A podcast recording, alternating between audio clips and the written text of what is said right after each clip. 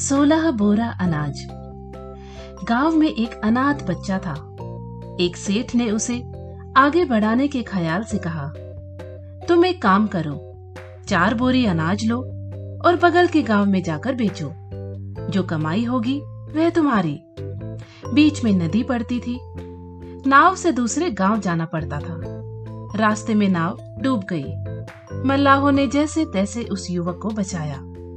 चार बोरा अनाज मिला था, पूरा डूब गया। अब वह क्या करे? सेठ को मुँह दिखाने लायक नहीं रहा। सेठ के पास समाचार पहुँचा। सेठ ने उसे बुलवाया और बोले, कोई बात नहीं, नाव डूबी है, तुम तो ठीक हो। अगले सप्ताह फिर तुम अनाज लेकर जाना और अगली बार उसे आठ बोरा अनाज दिया।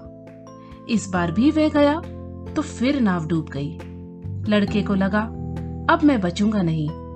इतना बड़ा भार मैं कैसे चुकाऊं वह हार गया। मल्लाहों ने फिर से उसे सेठ के पास जैसे तैसे पहुँचा दिया।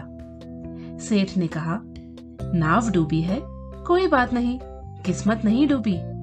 दो बार डूब गई, डूब जाने दो। तुम्हारी ज़िंदगी बच गई, यही बहुत बड़ी बात है। अगले सप्ताह फिर आना। और अगले सप्ताह उसने उसे सोलह बोरा अनाज दिया। और इस बार नाव सकुशल नदी पार कर गई और इतना अच्छा कारोबार चला कि सोलह बोरा अनाज में बारह बोरा अनाज के नुकसान की भरपाई कर ली। आने के बाद सेठ ने उससे कहा कि ध्यान रखो, कभी नुकसान खाओ तो ये मत सोचो कि हमेशा नुकसान खाओगे। नुकसान खाने के बाद ही आदमी लाभ कमाता है। अपने जीवन की आशा को कभी खत्म मत होने दो। जब किसी से कोई चूक हो जाए तो उसे उत्साहित करो, ना कि हतोत्साहित।